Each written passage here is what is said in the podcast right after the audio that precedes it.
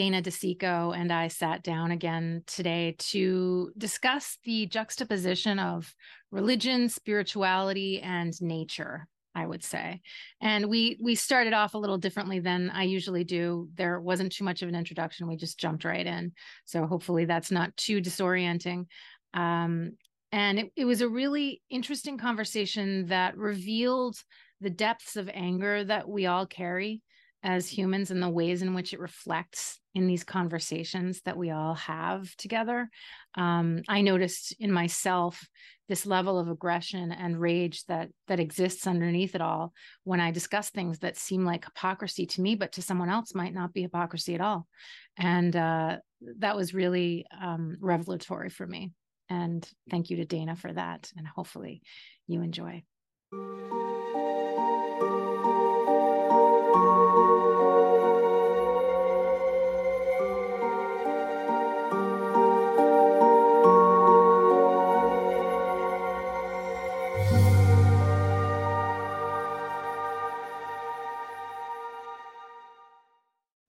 Way Way of the Beekeepers.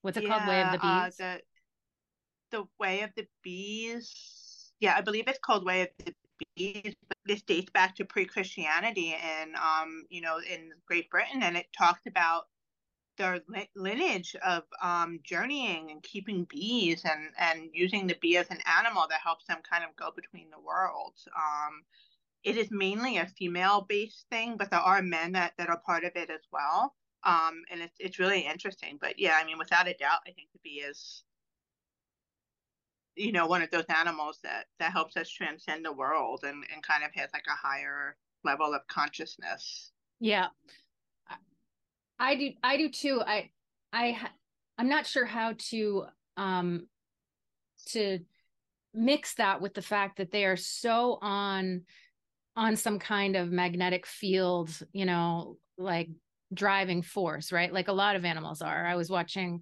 um Our Planet the other day, and it was about these turtles that come out every year at the same time on this beach. They pop their heads up out of the sand, and um they're still, they're totally still until all of them pop out. And there are like thousands and thousands of them. And the ones that pop out first remain still.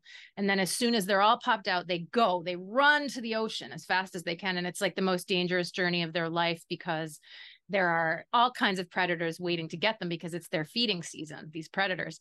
So mm-hmm. then these, when, you know, half of them wind up dying, the other half get to the ocean, and um, they go on this path where the magnetic field um, imprints on them. Literally, that's how David Attenborough described it, that it imprints on them. And they make this trip, this journey to where they go, and then they make the exact same trip back in order to breed on the same ocean, on the same beach. And so that like incredibly robotic aspect of many animals, most animals are on that magnetic field. Are we?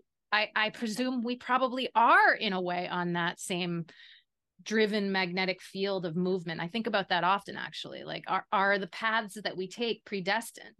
Are we walking a certain path to create a certain energetic, you know, uh, timeline, or uh, some kind of shift in the environment as we move? And is that what they're doing too?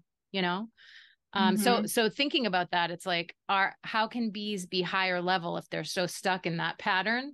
Just like, uh, you know, us, honestly, but at mm-hmm. the same time, like how, how do you, can you talk more about what, how you think of them as being higher level? And for, for listeners, just so you know, we are, we were just talking about a coin, uh, about a, a shared experience yesterday with bees that was totally separate. And then Dana mentioned this book, Way of the Bees. Um, but h- how do you see bees as being higher level? Like, what's your version well, of that? I mean, for me, I think they speak to our oneness, our collective oneness. And I think, I mean, bees represent community. They represent the sort of hive mentality, I think. And I think they represent, you know, and what you just said, you're talking about, you know, the, the turtles being on this sort of magnetically driven path, but they're, they're doing this really for the collective good of the community. You know, it's a oneness that this is what they must do, even if even if death is kind of part of it, you know, mm-hmm. not all of them are going to make it, but in order for them to continue as a species, they have to put themselves in that path, that way mm-hmm. of, you know, and I think that's what we do as humans. I mean, uh, do I think we're on a similar sort of um, collective oneness towards something, whether it's extension or something? I think we absolutely, and I think that we're both completely aware of it on some unconscious level and also completely not aware of it. Like, I think what we need to do as a society is learn how to lean into it more, mm. you know, yeah, to really recognize that how, you know, how collectively together we all are. You know, I think that all of our experiences are shared, you know, all of our, what one of us does affects everybody, you know, even if we can't always feel it. And I think for the bees, you know, what are, what are they always doing? They're working towards, you know, maintaining that hive, maintaining the ability to to keep going. Do you think there's a um, level of do you think there's a level of consciousness for them, or do you think it's unconscious? I think, I think there's a level of consciousness for for all beings. I think that we just don't, because we speak different languages, we're assuming because they don't speak our language that their consciousness is therefore like less than. Yeah. Um, and I think that the one thing we've seen, and we saw it in a journey we did recently, I think spirit's beginning to, I think the longer you go on this journey and the further you really go, you start to realize that like the true language of, of, of the universe isn't words, it's things like light and color and sound. And sound, and, yeah. You know, what are bees? Yeah. What are bees? I mean, think about the sounds they make. Think mm. about their attraction to colors and flowers. Think about their sort of this amazing, even when they make the honeycomb, the sacred geometry that's in mm, it. So they're doing true. something. They fit into this sort of bigger piece of how our universe works, but they're just, because they don't use words, we're not, we don't value them the same way, but yet they're such an important part of our ecosystem. Or like cer- if bees certain- disappear, Certain, certain types of bees, yeah. Well, no, I mean certain certain groups of people don't value them, and I would say mostly in the West we don't we don't value them. But then you look at indigenous peoples, and I think they do. But you know, I know what you're saying. The vast mm-hmm. majority of the th- of the experiences that we have, bees are just considered yeah. things to squash because they might bite you, right? And you, you also made me think of like mm-hmm. of, of the sound. I have never thought of this before, but the sound that bees make, it is kind of like an ohm, you know. It's it really is. It's like, oh my oh, goodness, yes, you know, and that's pretty yeah. incredible. They they and they do hold up. And as most of us know now, I think this was new kind of new information in like twenty ten or something. But now most of us know that Einstein said, once the bees are gone, we are we're doomed. Once the bees are gone, we're doomed. That was one of his uh, most important contributions, I think, you know. Well, yeah, maybe that's not true, but um, and it's funny that we think, what were you going to say? No, I was just going to say, I was going to ask if you, if you heard about what happened in New York City, I guess about two weeks ago in Midtown. There was huge swarms of bees. Like literally, oh. I'll, I'll send you the clip. They were on sides of like office buildings. They were coming down. You could see them on the corner of a hot dog cart. You could see all the tourists and people running from them. But thousands and thousands of bees, they had to be removed from the center of Manhattan. Did they? And did they? The escape? Thing about that is, did they escape from a beekeeper's rooftop? You know, I, I don't. I don't know. That's, I think that's there a are really some interesting question that I don't know the answer to that. Yeah, there are beekeepers yeah. in Manhattan. Um,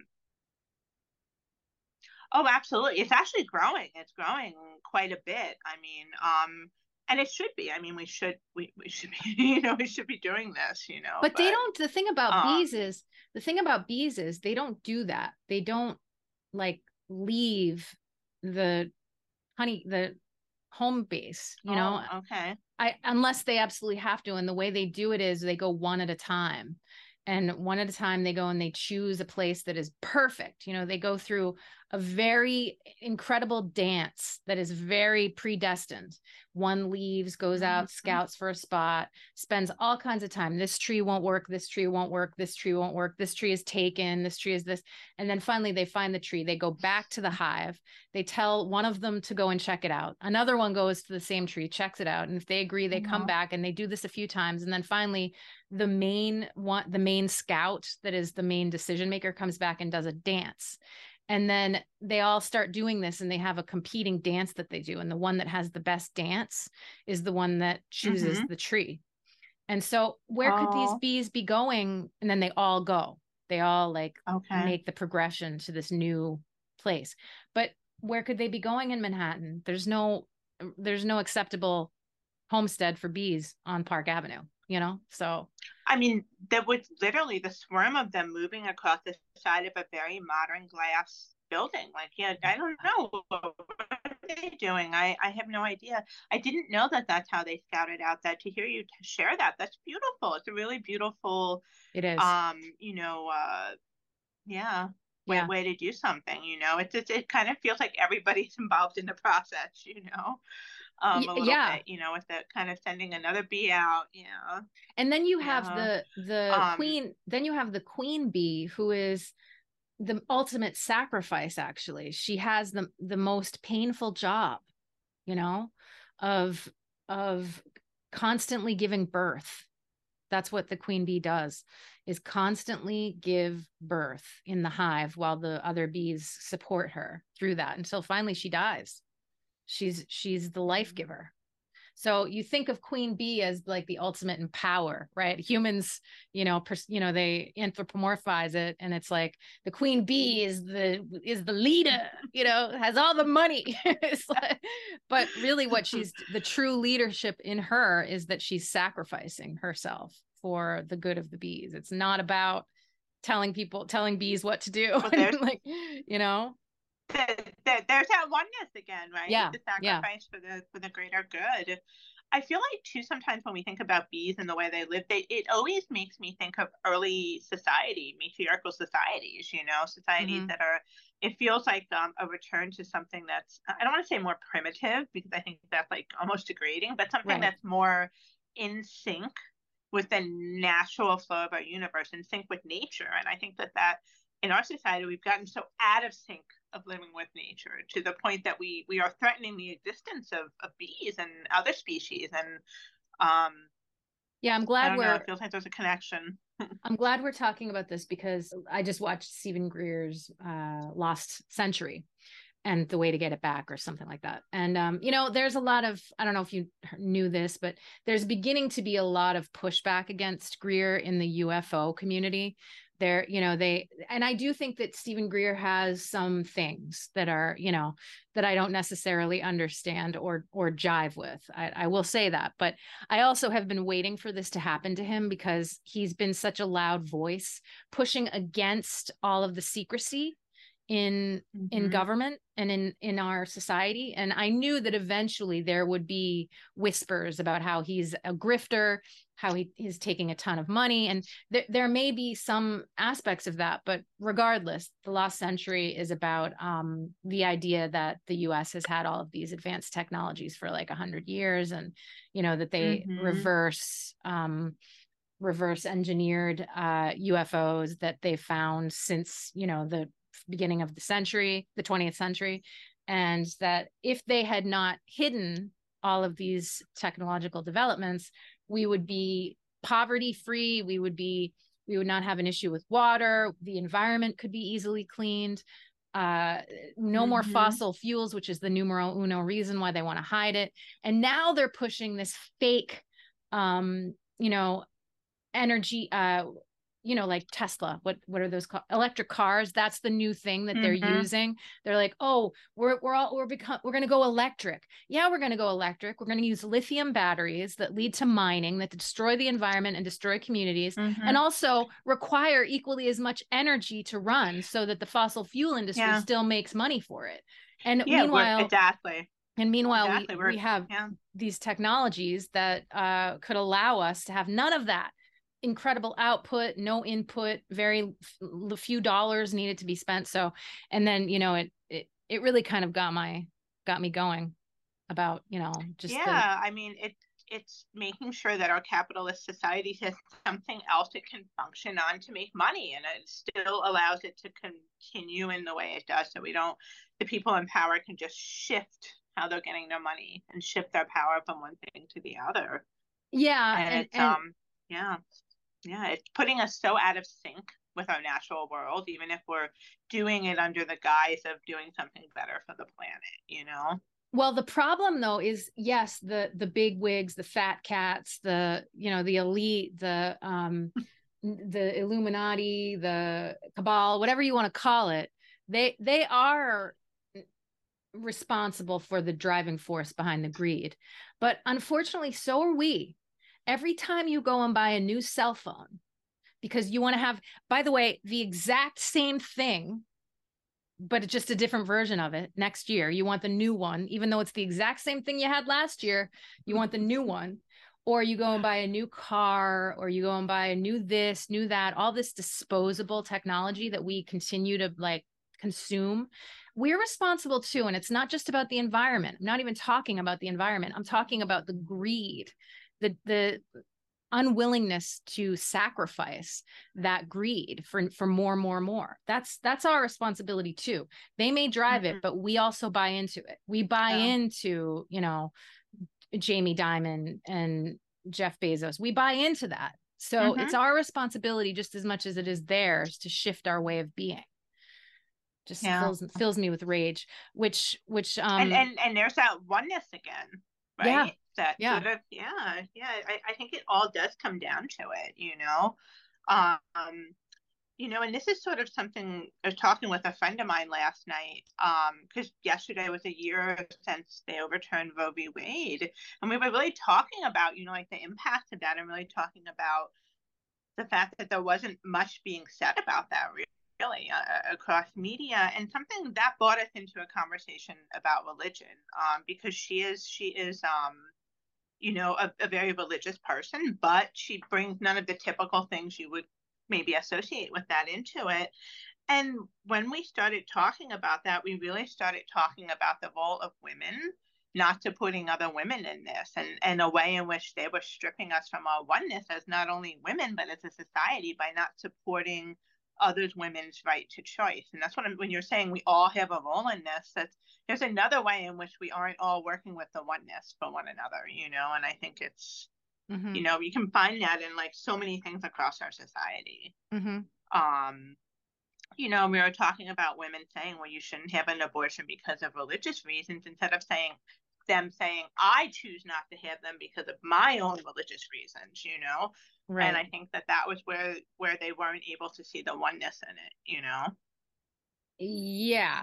And and they yeah they are also, they're clouded by people people are are very clouded by their own un by their own suppressed experience. I think it's it's interesting, and it will it'll go back to to this, but just like just as a little side note, I I've been thinking a lot recently about anger and about my own anger and and frankly everybody's anger. And there, there's this whole yeah. there's just this whole uh tendency in our society to say, I'm not angry, I'm not afraid, I'm not angry. Especially women. Women are are very, very afraid of being angry. And it's because of our conditioning. We're supposed to be fetching. We're supposed to be endearing. We're supposed to be engaging. We're supposed to be friendly and smiley. I mean, you walk down the sidewalk when you're a young woman and you're not smiling, and men often say, smile. And it's just, I mean, that that's mm-hmm. that's a thing that used to just, because I'm not a natural smiler when I walk down the sidewalk. You me, know? me neither. I Yeah, I get that a lot, you know. Yeah. So yeah. Yeah. I mean, and and so th- this anger that I'm I'm feeling in myself lately, and and the the knowledge, the surprising knowledge that it's something that I have, I think, suppressed for a while, as someone who believes in the opposite of suppression of emotion. It's it's the one emotion that doesn't go along with the spiritual, you know, the spiritual path, right? It's like, what am I, I, I'm not angry. I'm not angry. I'm not angry, because anger feels like an attack. But what's interesting about anger is that it's actually our birthright. It's, it's our, it's our D N A inheritance. And a lot of people don't like to accept that we come from chimps. We are, our D N A is so similar to chimps, as well as mice and butterflies. Mm-hmm. And, but, but chimps is our closest relative, right? And when you look at chimps in the wild and anywhere, but especially in the wild, you see that as soon as a, a neighboring tribe infringes or encroaches upon their and their territory, they attack. They go into rage mode and they attack. And mm-hmm. we've inherited that rage mode, that encroachment. We've we've inherited that. We have that in us, this tendency to become angry upon any perceived encroachment. You look at a, a chimp and you you recognize as a human that it's a bit irrational, right? Why are you tearing mm-hmm. that being to death, you, you know, ripping it apart because it took a step onto your territory? We don't understand the depth of it, of course, but it's the same thing for us. It's like, I become irritated by someone in the city I'm living in right now because of their annoying, you know, uh, uh, cluelessness or ignorance about something. And that's the chimp in me arising. And I want to suppress that because I don't want to externalize my anger upon a person who has done nothing to deserve my anger, right? But at the same time, the anger exists. So how do you, I think this is something we need to learn as a society, how do you balance the anger? How do you hold the anger within, allow it to flourish, allow it to blossom, and not blame, not externalize? That's like that space between we've talked about, right? The space between externalizing anger and and suppressing the anger. What's the space between that? I think that there's there's also a lot, you talk about the space in between being, you know, uh, sort of, I think, a gateway to this. Not only can people not conceive of the fact that we came and, you know, developed from apes, they also can't fathom the concept of the space in between. Like what you just said is so like foreign and so abstract and so, you know, um, just strange to them that, you know, the thing that we do differently as humans is we have this anger, but instead of just having it like and primally reacting to it the way an ape would, we start to create reasons for it. Mm-hmm. We start, you know, we start, we start to be able to justify it, or, mm-hmm. you know, we start to look in, um, we can say we're doing this because of X, Y, Z, or let's take a look at the Bible and this is why we have to do this, or this is why we have to, you know, have a issue with our neighbor. This is why we have a justification to go to war. This is why it's okay for us to encroach on the natives, or what, whatever the the reason may be. Mm-hmm. Um, yeah, and yeah. and and we, I, I think that to a certain extent, there's value in that. That that's the purpose of the brain, and and the purpose of the ego is is to work through. That, okay, so I feel anger at this person because all they care about in the world is whether they got a parking space and whether another car took up two parking spaces. Okay, you're a very privileged person living in a very wealthy community, and that's what you care about. So then I start to get, I feel my anger arise about this, right? And then I, rather than, mm-hmm. than writing back on the social media or saying something, rather than that, which seems to be the psychological answer now, you know, in, in this, in this current paradigm, you're supposed to communicate mm-hmm. your anger. You're supposed to share your anger. I don't agree with that. I, I don't think that sharing the anger or communicating the anger is the answer. I think that's externalizing mm-hmm. it. I think it's blaming someone else for an anger that's within. But, but what, what I do think is that, like you said, the brain then takes that anger and makes gives reasons for it. And then rather than allowing the brain and the ego to continue on with that, the goal is to be able to say, okay, here are the reasons. This is what's going on here. Now let's take it deeper. What does this reason mean in my heart? Okay, so I'm I'm annoyed by this person and it's turned into anger because of what I feel is their perceived ignorance about what actually matters in the world. So what is it about what actually matters in the world that is triggering me? Well, clearly I feel some kind of emptiness about what, what matters in my world. What's that emptiness? Well, clearly there's something that I need to pursue that I'm not pursuing. What is it that I'm not pursuing? Oh, perhaps I need to sit down and, and journal about this piece of anger that has arisen and then explore it more deeply, rather than allowing the reasons to continue to make excuses for me to then go and attack this person, you know? So it's like making that choice. Mm-hmm. And that's where we differ from the chimps, is that we can make that choice. Yeah. And, and what you're talking about there, when you're saying to go inward and to journal and do all that, you're talking about doing the inner work. Yeah. And I think that when we talk about doing the inner work, I think, and I don't think it's just for me or you or, you know, anyone that I may know who I see who's actually doing the work, that's connected in some way to a spiritual pursuit. You mm-hmm. cannot start going inward and you cannot start doing the work without questioning your larger place in, in the world we live in, in the universe we live in, and start asking these questions, you know, the bigger questions, you know, where did I come from? You know, like, how did I wind up here? Why am I who I am? You know, and all of those things. And I think they all go back to that internal work. And when you're doing that, that's where you start to realize that the space in between, or the the unconsciousness, is is kind of like the key or the path in. And mm-hmm. then that again brings you back to the oneness. And it's all connected in this very interesting circular sort of spiral energy. Like you can't you can't hit on any of this without connecting it back to something else. And even the anger, I think, is it, you can start looking at that as a sort of service to oneness. And I think that that's yeah. what's starting to happen in our society again. You know, we should be really angry about our rights being taken away. We should be really angry about how minorities are treated. We should be really angry. We should, we shouldn't allow those things to happen. And I'm not saying that we should be angry, but we should voice our concern about it. We should stand up for it. We should, we can't help, you know, and but that's where the, there's the anger in there. We can't help yeah. but be angry. I think that's the key. There are all these, um, yes, yeah. many things in society that are happening that we're angry about, but actually it really doesn't have any, it doesn't have anything to do with the the trigger. Yes, we're, we're angry about this, that, this, that, racism, you know, rights being taken away. Yes, we're angry about it, but actually it doesn't have anything to do with that. There, there's an innate inherited anger that we hold as humans, a D N A-based anger that we hold that comes from mm-hmm. the roots of our existence. And it's it's a it's working through that, I think, and that's where evolution will arise, is working through that anger, taking it personally, not in that you are taking it personally and saying, eh, but taking it personally in that you are you're evolving with it and you're allowing it to exist, but not expressing it outward so that everyone else is responsible for it. They may trigger it, but they are not responsible for it.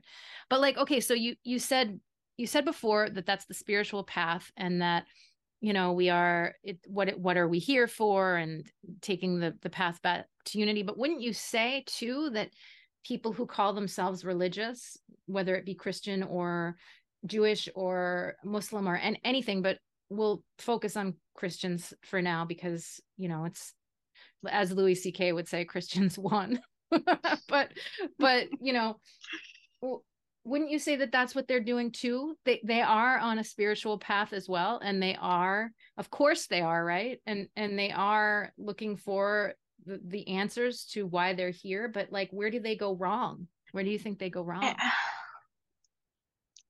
Personally, total personal thing where I think they go wrong is there's different ways. There's a difference between being spiritual and being religious. And I think that a lot of spiritualness that I see in Christianity is so focused on religious doctrine that the spiritual becomes less of an inward search and more about like external rules and regulations and behavioral allowances and things like that, that I think that when they think they're going with a lot of that going within seems to be, I mean, just, just a big tenet of a lot of Christianity is, is, you know, converting others, mm-hmm. having others see your true path. Now, that's not something you see in some other religions. That's not something you see necessarily in a lot of New Age movements, because it's always about going within and doing the work yourself. And I think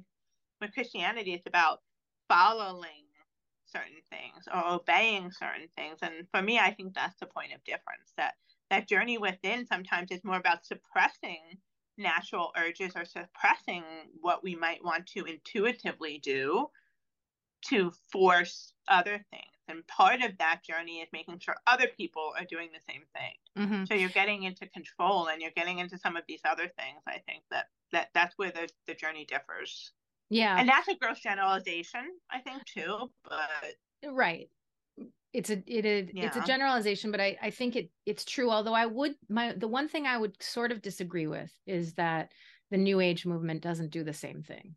Because I, I think that I think it's not new. The New Age movement, right, is not as um, uniform as, say, Christianity is. So uh, there are um, a, a million different people in one movement that create this one movement. And mm-hmm. everybody's always right about what they believe. Not everybody, again, it's a generalization, but there's always like, th- this is what it is. And, you know, this is how it works. And come follow me and give me your attention and your love and let me be the Christ figure. And, you know, this is the answer. Yeah.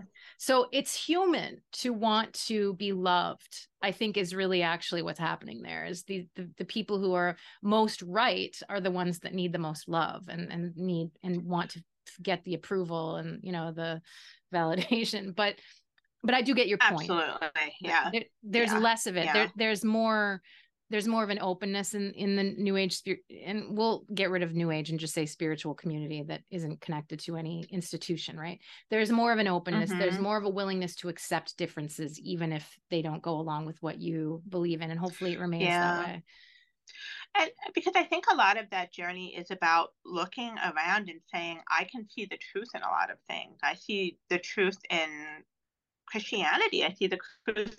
truth in what Jesus preached. I see the truth in what Buddha was saying. I see the truth in, you know, pagan-based religions and the worship of nature. And I see that they're all saying the same thing, that they're truly at the end of the day not saying different things. They're just in different packages, you know. Um, and I think that they're, you know, there's different points of emphasis within them, you know, and, and um, it's the institutionalization on my part. It, it's the, the institutionalization. That's religion. Yeah. Yeah. Yeah. That, exactly. Yeah. And it's taking, um, it's taking those, those, those beliefs, the beliefs of the faithful, because that's what we are too. You and me, we're faithful. We are. It's, yeah. it's a word. Mm-hmm. We've discussed this a lot, but there are certain words that are kind of, that really kind of rile the senses, you know, like the faithful, yep. the Holy Spirit, God, yeah, uh, you know, all these these words that have been co-opted by an institution that has turned them into something that just represents something very repressive, you know, mm-hmm. uh, but but the truth of the matter is we're the faithful. And, but it, it's yeah. taking the the faithful and it's putting them behind a framework of uh, accepted practices. And yeah, it is about. Well, it, it it it's it's really where these institutions have, instead of providing the path for religious, spiritual, or the path of the mystic, they've gotten into the art of governing. Mm-hmm. They're governing our behaviors. And then know, what's behind that? To. And then what's behind that? Control, power. And then yeah, what's like, behind that? Money. Money. Yeah. Ego. The, a million things are behind it. Right. And it's, it's, um, and There's it's no- hard to look at these institutions and, and this governing, these governing bodies, especially as a woman, and, you know, really see, like, I look at these women who are suppressing other women and I say, how dare they? Well, how, right. How dare they do that? You know, like, but then in the, but then the path to compassion is because it's, they're suppressed, right? They're repressed. So yeah. re- the repressed repress. I, I watched, I watched the movie twelve years a slave yesterday again. And, um, I was just like shaking, you know, I, like I said, my, my, the anger has begun to bubble up and show itself and in really beautiful ways. And just like how I need to really mm-hmm. be with this, really be with this anger. Cause I have a lot of it, as I think we all do. I think we're all angry, and I don't think oh, that yeah. that's a generalization, you know, but like we said, but I was watching it. I was just shaking my head the whole time. Just like, how, what is wrong with them? You know, how, what is going on here? Then, of course, reminding myself, I don't know what I would have done had I lived when I lived in that time. I don't know what I did. I don't know. I yeah. hope I'd like to be able to say the best of myself, but I don't know what kind of existence I have had. Probably all of them. Right. So it it's the, yeah. it's the forgiveness in that, but then also just mm-hmm. the anger that it existed. And then I, I looked at, it's just acting, right? It's not real people, but I looked at, um, Michael, uh, I can't remember his name, but you know, he was one of the slave holders, and I'm just watching him act. And I'm like, that guy was repressed big time by his father when he was a child. And I don't mean the actor, I mean the character. and mm-hmm. and the and the real person who really did these things as well, all of them were, they suffered their own level of slavery. And that's not to to, to denigrate the experience of slavery or to, you know, explain it away or anything like that, or to compare. Then again, though, when you're a child who's experiencing a serious suppression, is it that different from slavery? I don't know.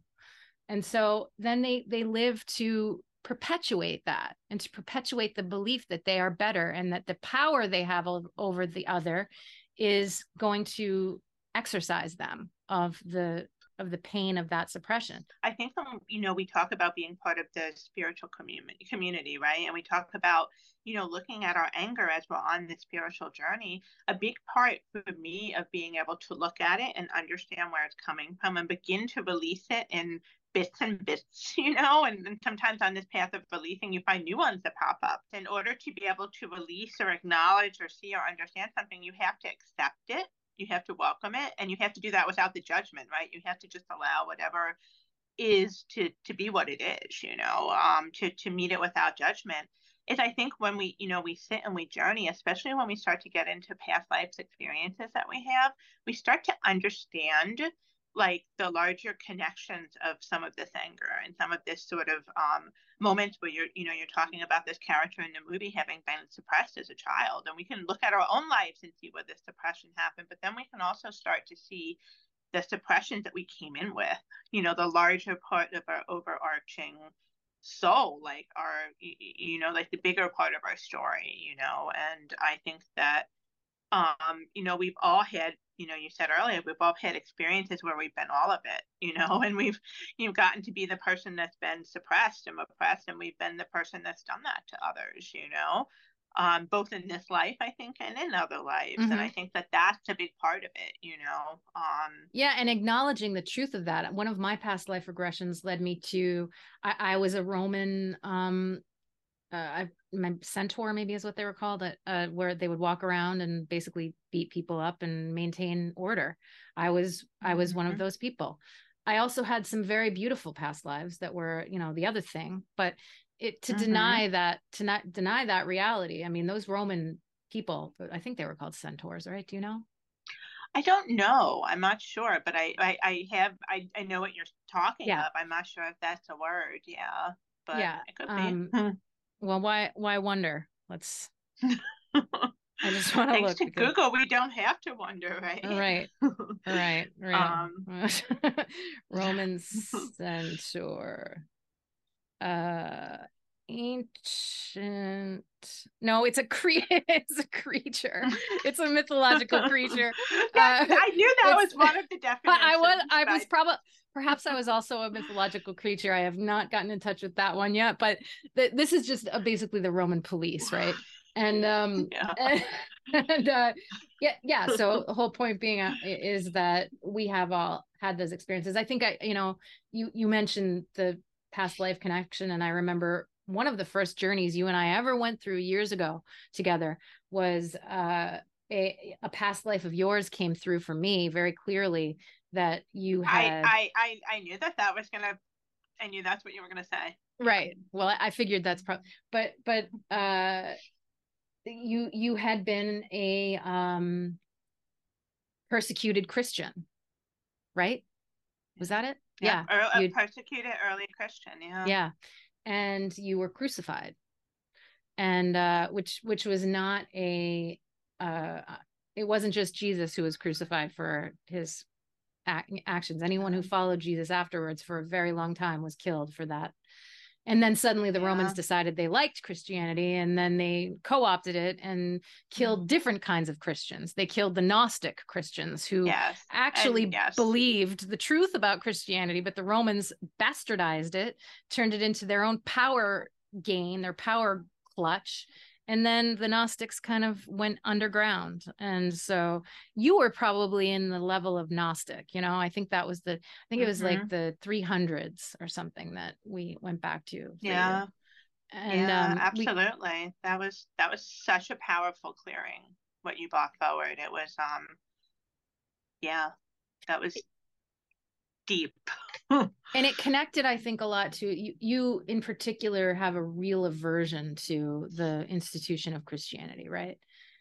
So much mm-hmm. so to the point that we talked a few weeks ago about the use of the word God and how, you know, like the God, the word God has been actually been suppressed by Christianity in many ways, because many people are not comfortable using mm-hmm. that word anymore.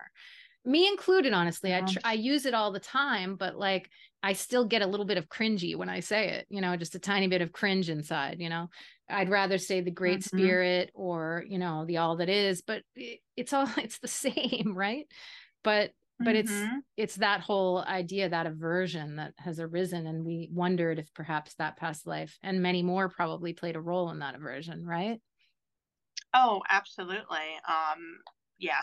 Without a doubt, you know, because and, and we've even talked about how there wasn't so many things in this life that led me to have that aversion, because I've had it since I was a child. You know, it, it certainly I've had things in my later life, you know, in, in the past ten years or so, experiences where that would make sense for it to come from. But this aversion was here prior to that, you know. So, uh, yeah, it's one of those things that we all we all have these things we bring into this life from other lives, and and it's not just that we're bringing it in. We're, we're you know, if you look at it, all of these lives are playing out at the same time in some That's right. way, you know. So, it's it's still within us very freshly. Um, you know, and, and that life that you brought forward for me, you know, I could see it. It was like being there. It was like being in it. It was, yeah. it was the reliving of it, you know, the pain, the physical pain, the mental anguish, and the amount of energy that I released during that. And in the days that followed, like literally ricocheting off of my physical body,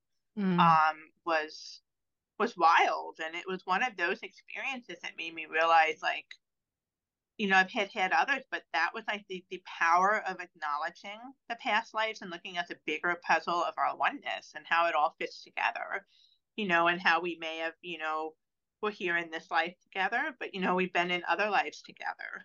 Mm-hmm. Um, I had one of the first um, shamanic journeys I did in a group was maybe about six months or so after um, I really um, started doing shamanic work. After I'd worked with a shaman, went and had this amazing experience, he had invited me to be part of a group that he did. Um, you know, come, you know, we shamanically journey together.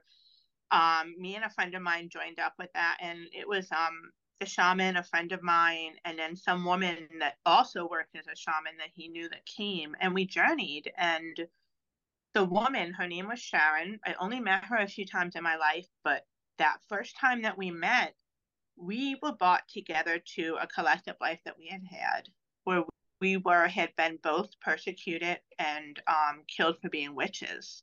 Mm-hmm. And in that life, she was my mother. Mm. And it was so bizarre. Here's this woman I was just meeting, and I was seeing this like intense connection I had with her. It was wild, and she felt it too, and it opened this sort of floodgate for her, where she sat and she shared like experiences she had with her own daughters, and you know, like some of the issues she had with them is she kept them at a distance because she felt like she just had this feeling that she could never protect them, never serve them, never truly take care of them. And this pain for her stemmed back to losing me and allowed me to be I died in that life because of who she was and who she was teaching me to be. And she, so many lives later, had that playing out in a relationship with her own daughter, and never understood where it came from until, until that moment, you know? Mm-hmm. Um, and it was wild. And we journeyed a few times together after that, but, you know, we, we never really, we, we didn't keep in touch, but we shared this intensely personal experience together. Mm-hmm. Um, it was wild, you know? Mm-hmm. Yeah. It's an, it is interesting how past lives uh, definitely play into the present life. One, one of my past lives that was read for me at a, a reading that I went to a few years ago was that I was in um, ancient China. I was a medicine woman, and um, I had something like twenty-six kids or something like that. And all of them died. Every single one of them died. Wow. And, um, you know, I, I just lived with this intense grief as an elderly person because of all of that loss, and carried it with me, and just had this incredible heaviness. And the, the, my, the reader believed that it was my most recent life. I mean, obviously, like we said, it's not about timeline here. It's about, but that it was the thing that I came from to this life. And I don't have kids in this life, and I won't be having kids in this life. Don't mm-hmm. want kids, won't be having them. And um, mm-hmm. it's uh, it's connected, I think. But then also, and here we go back to this idea that I think is perpetuated by by evolution, but also by by religion and government. I think that also takes puts takes pressure off the idea that I don't have kids, you know, because it's judged still. Not that I never get any judgment. Nobody ever says anything to me or asks me or cares at all. Okay. So I, I don't get judgment about not having kids. So it's not, I don't say this from a personal place. I say it from a realistic place. Many people do get yeah. judged, and, and you, oh you my hear, goodness. I, I, yeah. I got judged before I had my daughter late, you know, yeah. I, I got, I felt that judgment. I still feel the judgment of when are you going to have a second? And, and you have women as, as mothers in society living repressed and, until very recently as legit second class citizens with no rights, no ability still. for financial independence. Still, oh my goodness, still. And it, it's backtracking. It's it is in our country backtracking. And it's happening in little ways. You take away a woman's right to choose. You take away her power and sovereignty over her own body, her ability to control her destiny. You know, you you start looking at women being removed from power in, in roles of, you know, preaching. That's another way in which you can't allow this to happen. But when you have a woman living in a society repressed, raising children, that repression becomes part of her motherhood, mm-hmm. you know, it, you know, and there's that anger, whether it's a conscious anger or an unconscious anger, mm-hmm. that all gets passed along, you mm-hmm. know, and that's where we start talking about ancestral trauma and things that, you know, not only things that we come in with, but all of the things that come from our family, you know, that that come within us. And it's such a deeply rooted problem, because, you know, the whole saying, it takes a village to raise a child. I I think that's true, right? But how do you, mm-hmm. society no longer allows for that. We, we have to see the value in taking care of each other, you know, and I think, I think that that's what's missing um, from our society. And those tend to be the things that women can clearly see are important. You know what I'm saying? Like those are, you know, because, because we are so largely ingrained in the, whether we are mothers or not, we still have that mothering instinct in us. We still have that ability, you know. We we can be mothers as women without literally having birthed a child. It's like in our, it's in, you know, our, I guess our D N A. I would argue that it's in men's D N A too. Absolutely. You know. And I think that one of the things you talked about really, you talked about, you know, the anger being in our D N A too. Well, the other things there as well. And you know, there's a lot of, um, when you look at the spiritual community, there's people that are talking about our D N A needing to be recoded as part of our ascension. Like one of the things we need to do in order to continue on the spiritual journey mm. and to continue to ascend and continue to move towards oneness is really activating parts of our D N A that are, for whatever reason, um, not really activated, you know? Mm. Um, And I think it, I think it's even more interesting too when you look at the people that are saying this. And there's lots of books and lots of New Age thinkers that are talking about this. That also seems to go hand in hand in people that are doing a lot of extraterrestrial contact work, mm-hmm. and they're talking about societies in this this extraterrestrial contact work that have evolved to the point where they embrace technology. They have that concept of oneness. You know, they have all of this sort of thing where what they're doing and living is for like the oneness of the society, and they want to help other places, including our planet, be able to ascend to this point. And mm-hmm. we're not going to do that if we're still, our D N A is still like grounded in our survival and our ape-like anger, you know, yeah. like we need to, we need to ascend past that for sure. Yeah. yeah.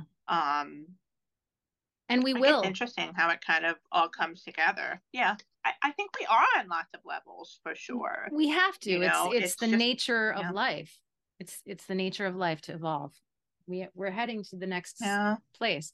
It's being in the in between that's hard. Oh, absolutely. And and I think that that's where we are as a as a collective consciousness on Earth. We're in that place of the in between. We we know that what we have isn't working, right? We mm-hmm. know that we need to envision something different.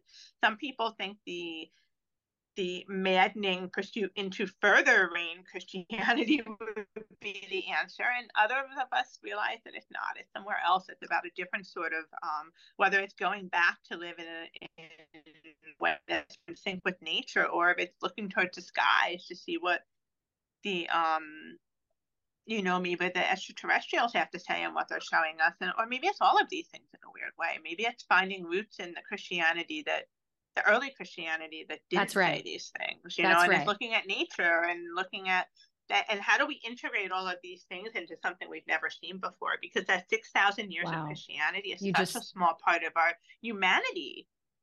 You, you just, right? um, you just made me understand something that I, I never understood. There, there is a, what I, what I was going to say is that I, I don't think it's wrong to continue to pursue Christ's, Jesus, Yeshua's teachings. I think taking those teachings back to what, you know, going back to what those teachings really are is key. And that, that exists in many different religions, right? That it's not just Christianity, but like his, his mm-hmm. real true teachings, I think we should bring them right to present, you know, forget about what the Romans did, get rid of all that. That it, it was men who wanted money. Let's forget about them, go back to what Jesus taught. And, and then there we are. And I was thinking, and then you said, you know, maybe it's all of that. Maybe it's that. And we go back to nature. And I thought, well, Jesus definitely lived. I mean, he only lived in nature. He lived on the street, and, or he would stay in people's homes who would w- welcome him in. But then, then I thought about this parable that was told where he went up to a fig tree one day and he was in a mood. And it's one of the only times that Jesus was ever like, truly angry. Like you don't see that side of him in the Gospels, right? And he he was in a mood mm-hmm. and he went up to a fig tree and he saw that the tree didn't have any figs available, and so he touched it out of anger and said, "You're dead." Basically, he killed the fig tree. And when mm-hmm. they they went to do what they were doing, and when they came back, the apostles saw that the tree had died. And you know, I often am like, what did the fig tree do? You know, why would, why would Jesus do that to the fig tree? First of all, it wasn't in season. And, you know, it, it's like, it wasn't the fig tree's fault, but that's, you just showed me that that's the met. And Louis C K has a pretty funny set about that. Like not pretty, yeah. funny, like hysterical, but, but you just made me understand that what he was doing was showing the damage we do when we take our own anger out on another being. This is the damage we do. What did Jesus say? He's like, I'm the light of the world, right? Like, that's the other way to look at him, you know, like his teachings have a light to them. You know, they show us like how we connect with ourselves and each other, you know, um, and he meant that he was the light of the world, but he meant that we're all the light of the world. That's too, that's exactly what know? I was about to say. And, yeah. Is that, you know, he was an exceptionally intelligent person and he had an incredible knowledge of the scripture. And taught, you know, the scripture yeah. and, and he understood the, and of course there's translation in this, but he understood the word I has, has a meaning beyond what we think of the word I, you know? And so he was, well, he was the, playing with words there. I is I, I am the light of the world. You, me, I, we are I, I am the light of the world. Right. Well, there's that I am presence.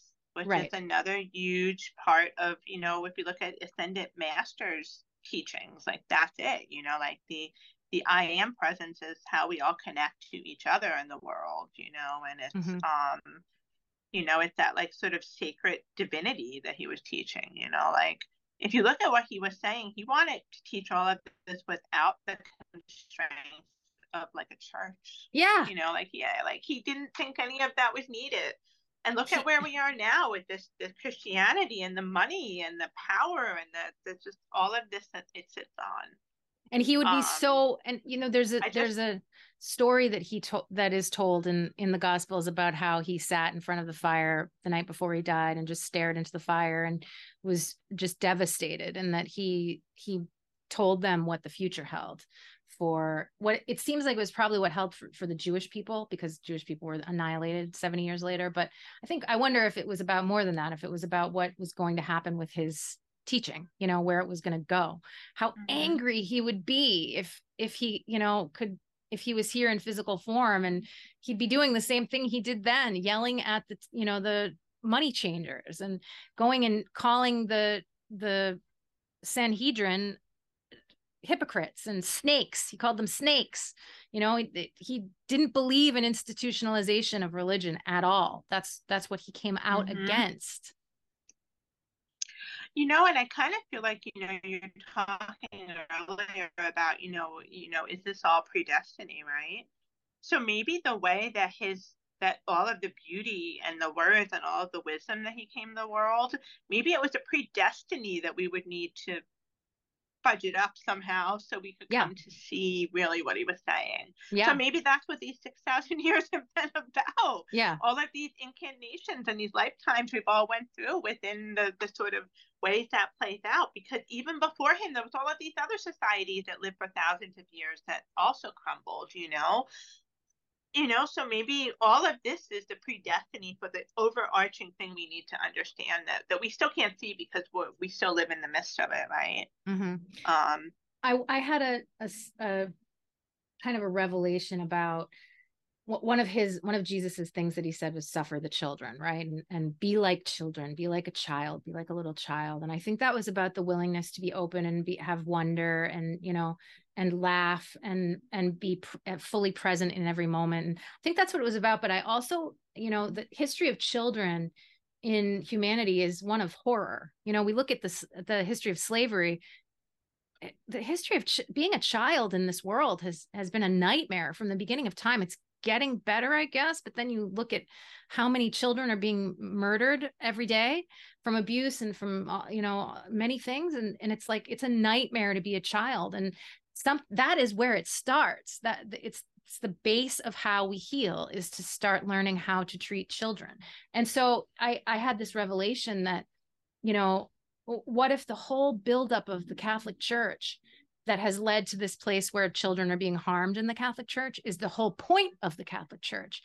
When it crumbles, which it is, it's crumbling. I'm sorry to say for the many people in my it life is, who are yeah. Catholic and priests, and I love them. And I'm sorry to say this out loud, and they probably won't even be watching this, so it's okay. But the truth is that, you know, it's crumbling. And yeah. I wonder if it's the whole purpose is that uh, watching this thing rise and watching it culminate in this damaging of children and watching it crumble is the main message of it. You know, and then the yeah, healing that must yeah. begin from that. It kind of makes me think of something you said, you know, the way we te- treat children in our society is, it's a nightmare, right? Mm-hmm. But it kind of reminds me, and we've talked about this before, you know, where what is the real reality that we're living in? Is it is it this reality, this sort of like matrixy reality where we live in a world in which there's this religion and, and there's these, the way children are treated, and there's all of these horrible things happening and beautiful things too, right? Or is the real world when we start to leave the matrix and we journey and we understand the bigger picture and we start to connect with our higher selves? Like, that's the real reality. And for whatever reason, this world we're living in with the matrix and the way that religion is playing out and control and abuse of children isn't really... It is the real reality, but it also isn't, you mm-hmm. know? It's not the ultimate um, reality. Yeah. What we need is consciousness about the decisions we make. Yes. Right? Like, and that's it. And that's that sort of like the consciousness of why we're doing what we're doing.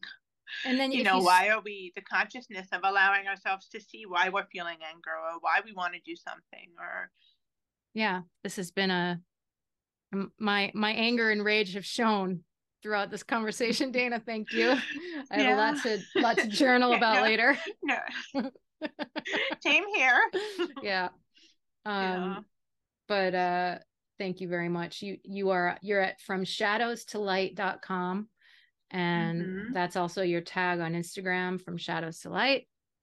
And Dana is a wonderful medium, past life regressionist, and overall channel who is uh, really great to work with if, if anybody is interested. And to our, and, and thank you, Dana, by the way, again. Thank you. You're welcome. And to our listeners, thank you. And we love you.